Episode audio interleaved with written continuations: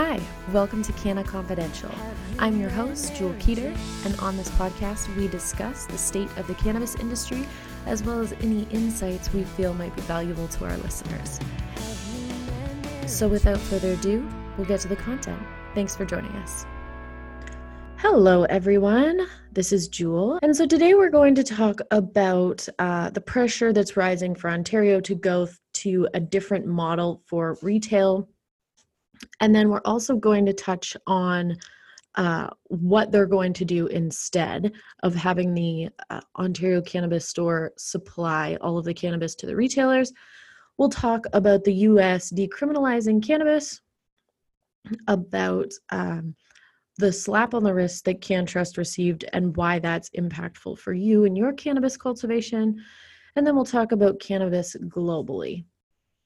So, According to Global News, there's a growing legal industry where there wasn't one before, but there have also been collapsing share values and massive layoffs. And people involved in Canada's cannabis industry say some of the issues just come with the territory of companies that have been pressured to get too big too fast, which we've touched on in multiple conversations with regards to LPs and the fact that legal cannabis still costs a lot more than the competing gray and black market product but over and over again, members of the cannabis industry have said that the main problem is the painful lack of retail presence in high population provinces like Quebec, like Ontario.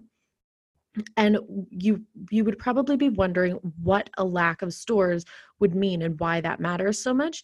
Well, most provinces on the first day of legalization opened online cannabis retail sites where it isn't all that much harder to buy legal cannabis than it would be to buy a book from Indigo or a pair of socks online. But one of the surprises of legalization is that it's really hard to get Canadians to buy cannabis online.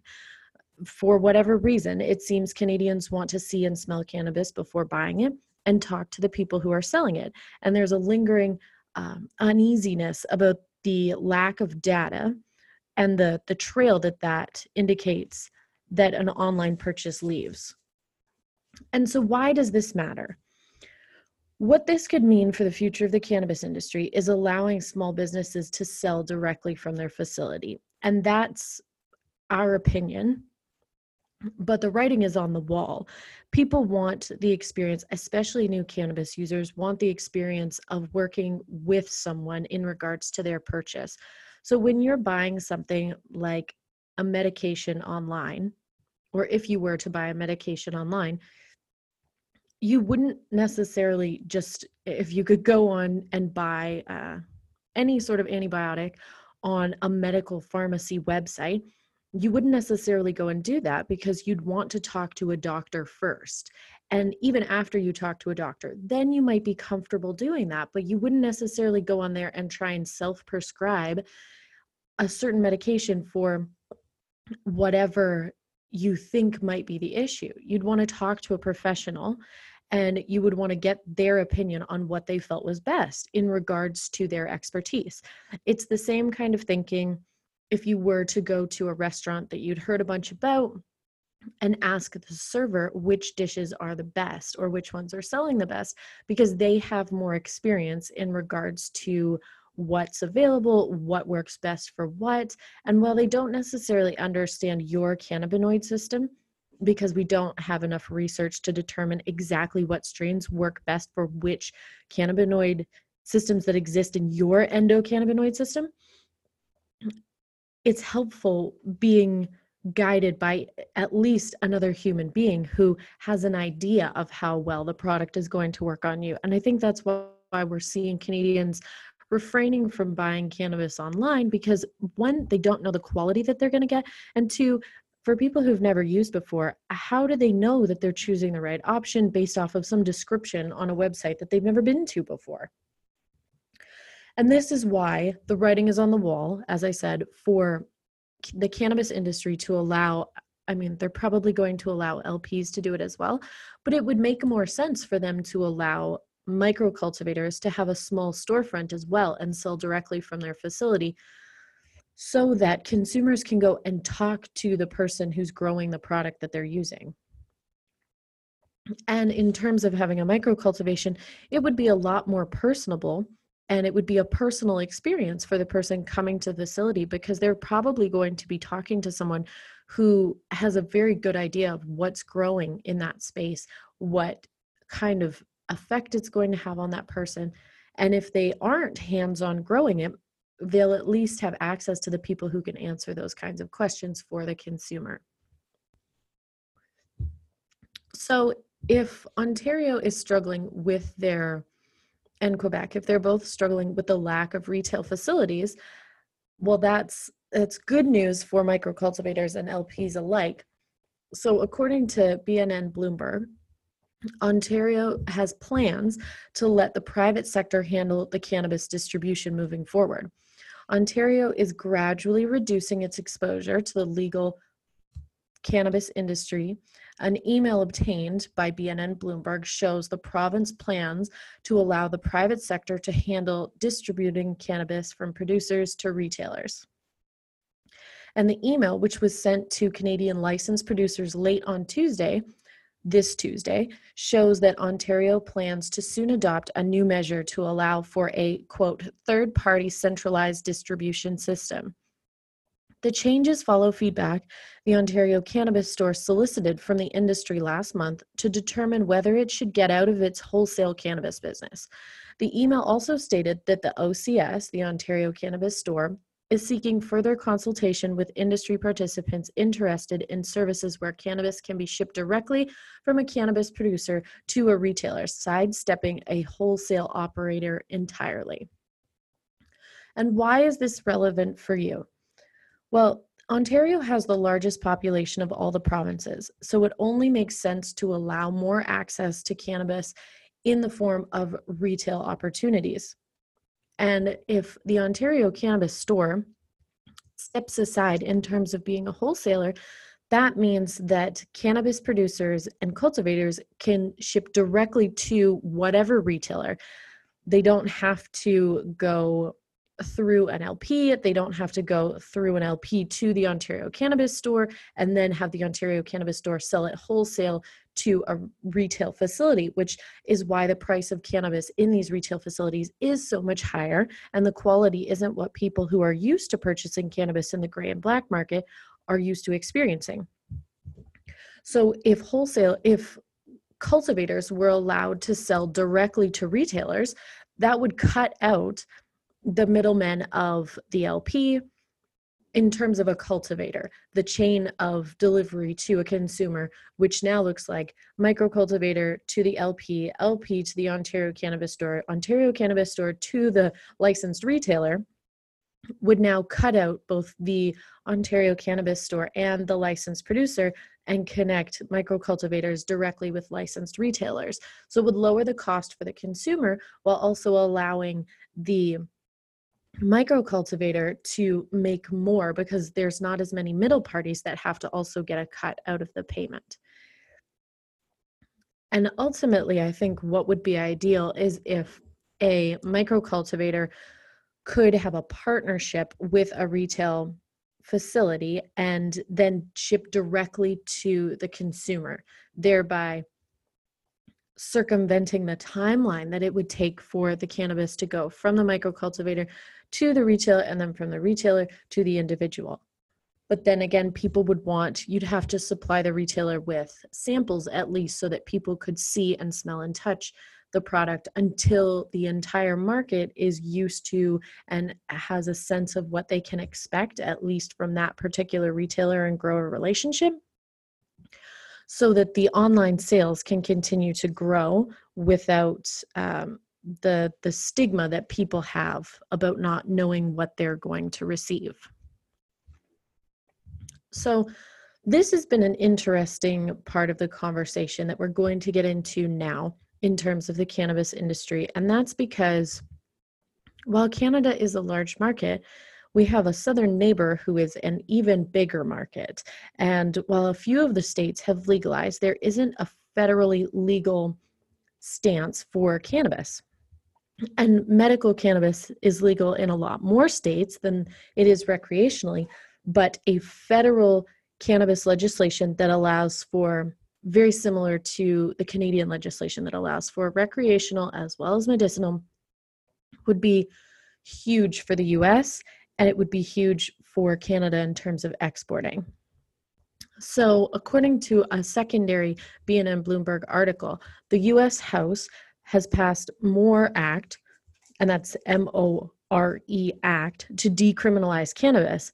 And although it's unlikely to pass the Senate, and the U.S. House Representatives Judiciary Committee approved the legislation on Wednesday to decriminalize marijuana and reassess convictions for cannabis at the federal level. The Marijuana Opportunity Reinvestment and Expungement Act was approved by the committee 24 to 10 Wednesday and is now set for a wider vote in the House. However, while the bill's passage marks a significant step in legalizing and fully liberalizing cannabis in the U.S., it's unlikely to find enough votes to pass in the Republican controlled Senate. Currently, 33 states and the District of Columbia have legalized cannabis for medical or recreational use. So, what we're seeing here is a, a step towards progress. While we do have an election coming up in the US, and the whole world is going to be watching because there will be a lot of topics that can affect the rest of the world in terms of what the US decides to do in a lot of areas, but also in cannabis. And so, what we're seeing here is the fact that Canada is having an impact on what's going on in the US because this is more writing on the wall. The US is ultimately going to legalize cannabis, whether it happens in this election or the next one or 20 years from now ultimately it's going to happen. And I'm speculating that the US has been watching Canada, and it's now clear that legalizing cannabis won't cause an overthrow of government and absolute total anarchy. And so the US is starting to take baby steps towards the inevitable. And I think that there's a lot of people out there who are watching what's happening in Canada, which is a smaller market. But I think there was a serious, although somewhat uh, unnecessary concern in the US that legalizing cannabis would lead to some kind of anarchy of hippies trying to take over and change the way everything happens in the US. And as we all know, that's not the case and has certainly not been the case here in Canada. So I think Canada is sort of a model in terms of what is possible. And of course, there are things that could be done better but I think the the thing to take away from this article specifically is that we are moving a lot closer to legalization on a federal level for the US than we have been at any point prior to this. And that's why it's very important to continue to work things in a way here in Canada that they are on track so that when it comes time to start exporting to other countries for yourself or for the industry at large, that you are prepared to do that and in the best position to do so. So, now I want to talk with you about something interesting that uh, I think will shed a lot of light on a particular point that people have made in regards to Health Canada. So, according to the same article, a cannabis company, CannTrust Holdings, has said that the Toronto Stock Exchange is reviewing the company's eligibility for continued listing on the exchange. The company, which has been under fire since it disclosed in July that Health Canada had discovered illicit cultivation in unlicensed rooms at its Pelham, Ontario greenhouse, says the Toronto Stock Exchange is reviewing the listing because of its failure to file its recent financial statements. CannTrust says it is working with an independent auditor and expects to file the financial statements and related disclosures before the deadline, which is spring 2020. And Health Canada suspended CannTrust licenses to produce and sell cannabis in September. The company has submitted a detailed remediation plan to Health Canada and expects to complete the work described in the plan by the end of the first quarter of 2020. So, why does that matter at all to you, a micro cultivator, or someone interested in a micro cultivation? Well, it's because a lot of people uh, think that Health Canada is is the uh, sort of like Big Brother that they're watching you and waiting for you to screw up, and that's just not the case. What this article is an example of is what happens when you don't stay compliant with Health Canada and the CRA in terms of your financial reports and disclosing exactly your growing practices and the, the areas that are used for growing. But this is a great lesson to let people know that Health Canada is willing to give you time to make remediation efforts. They want Canadian businesses to be successful, but it needs to be done properly and it needs to be done above board. So it's not so much that Health Canada is Big Brother, it's that Health Canada is trying to look out for the best interest of all Canadians involved. And that includes the consumers and ultimately the customers who will be consuming this cannabis. Because if we go back to what CannTrust Holdings was doing in Pelham, Ontario, that cannabis that was being grown sort of behind a false wall how do we know that that was going to be tested? How do we know that they didn't have intentions to sell that into the black market? How do we know that it wasn't contaminated and that they were upholding the same growing practices? We wouldn't know that because Health Canada didn't have access to the information of the fact that they were growing this extra cannabis that they had not disclosed. So the takeaway is that Health Canada is not the enemy in this case at all. They're trying to help you run your business in the way that is going to ultimately be most successful and morally upstanding for you. And that they're willing to give you opportunities to make corrections. So they have suspended CannTrust license. They have not removed it entirely. They have not revoked it.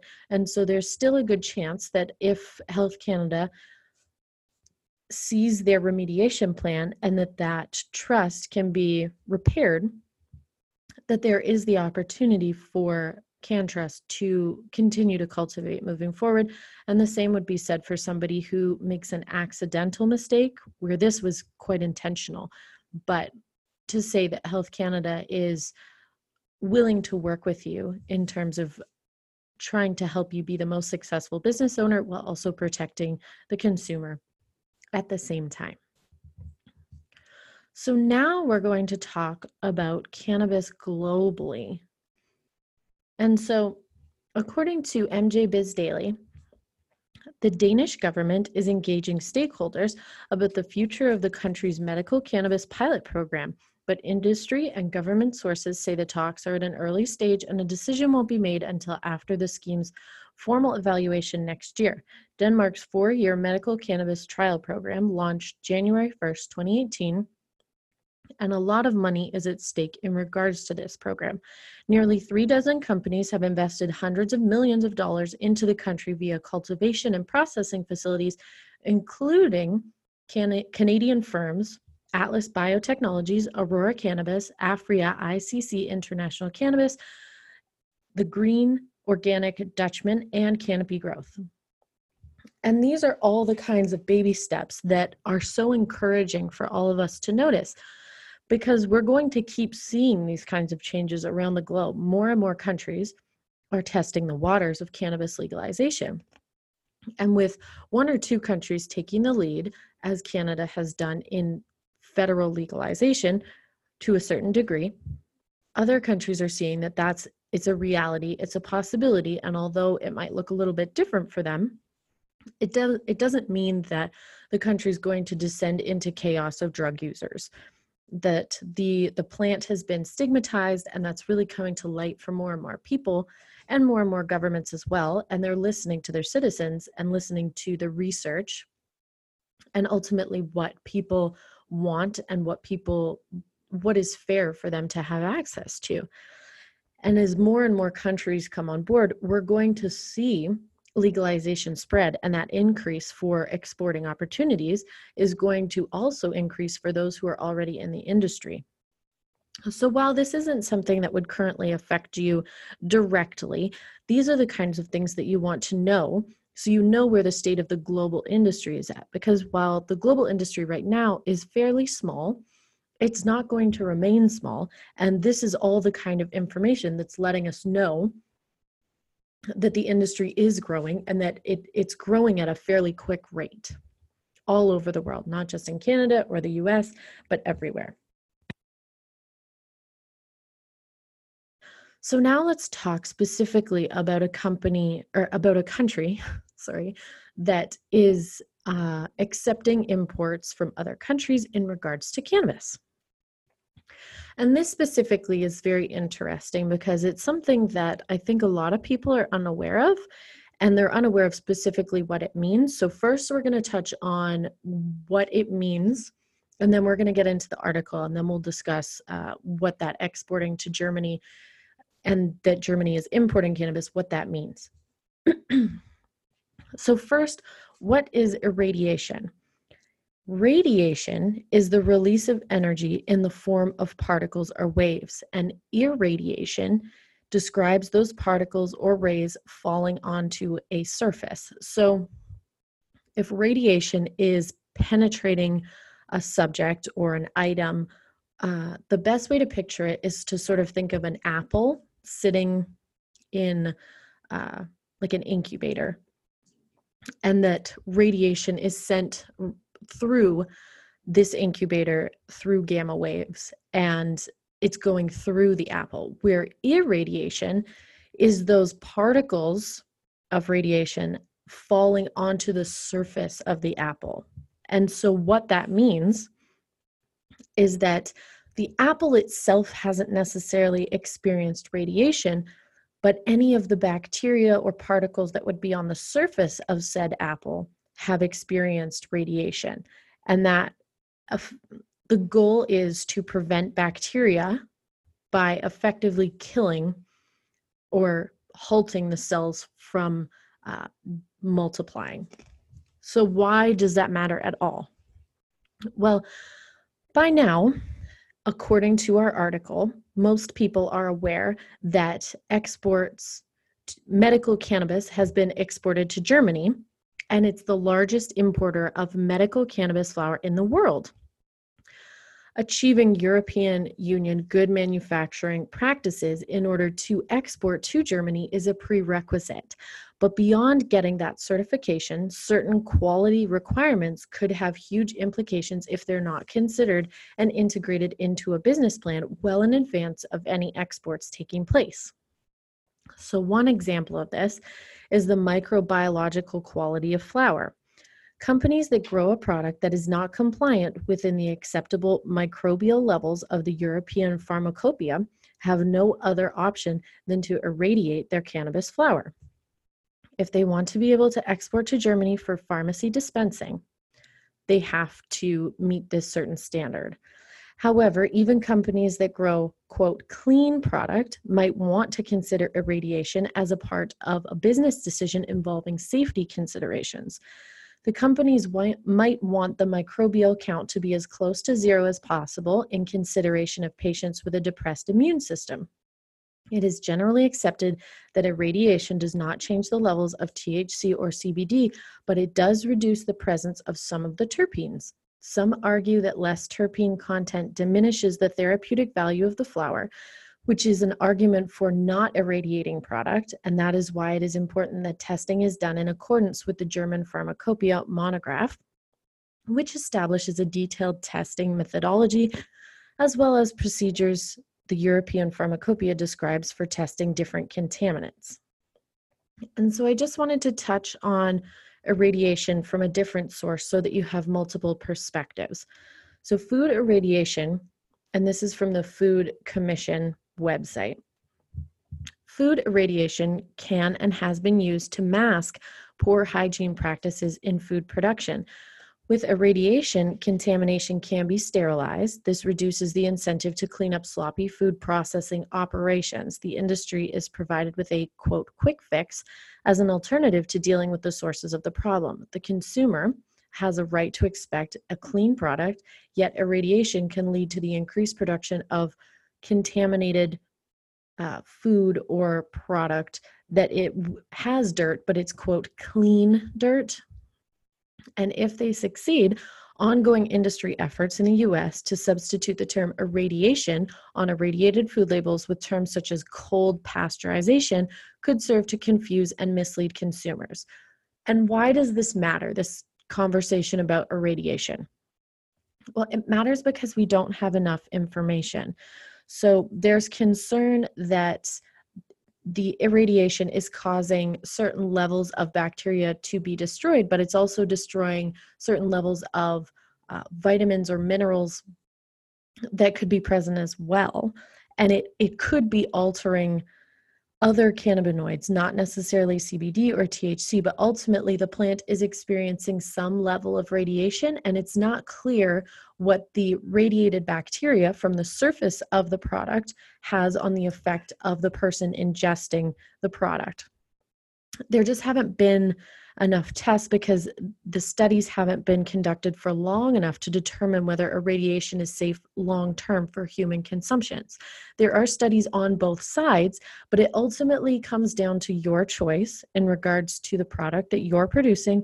And the most important part of making any choice is being properly informed.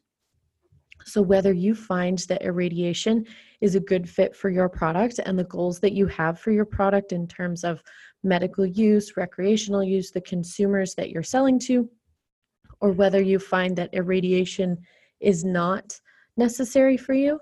Either way, the most important thing is to make an informed decision that increases the consideration of the safety for your particular consumer. So now we're going to touch on German sales and that cannabis is being covered by insurance companies in Germany. So, according to a separate article from MJ Biz Daily, the sales of medical cannabis covered by insurance continue to increase in Germany, reaching new highs in the second quarter, according to newly released data, and that's the second quarter of 2019.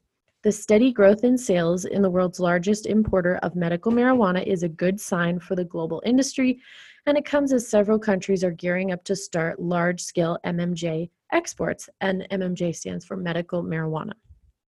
Medical marijuana reimbursements reached 29.5 million euros, which is 32.3 million US dollars, for the April June period, up 20% over the previous quarter when 24.5 million euros worth of medical cannabis was reimbursed by statutory health insurers.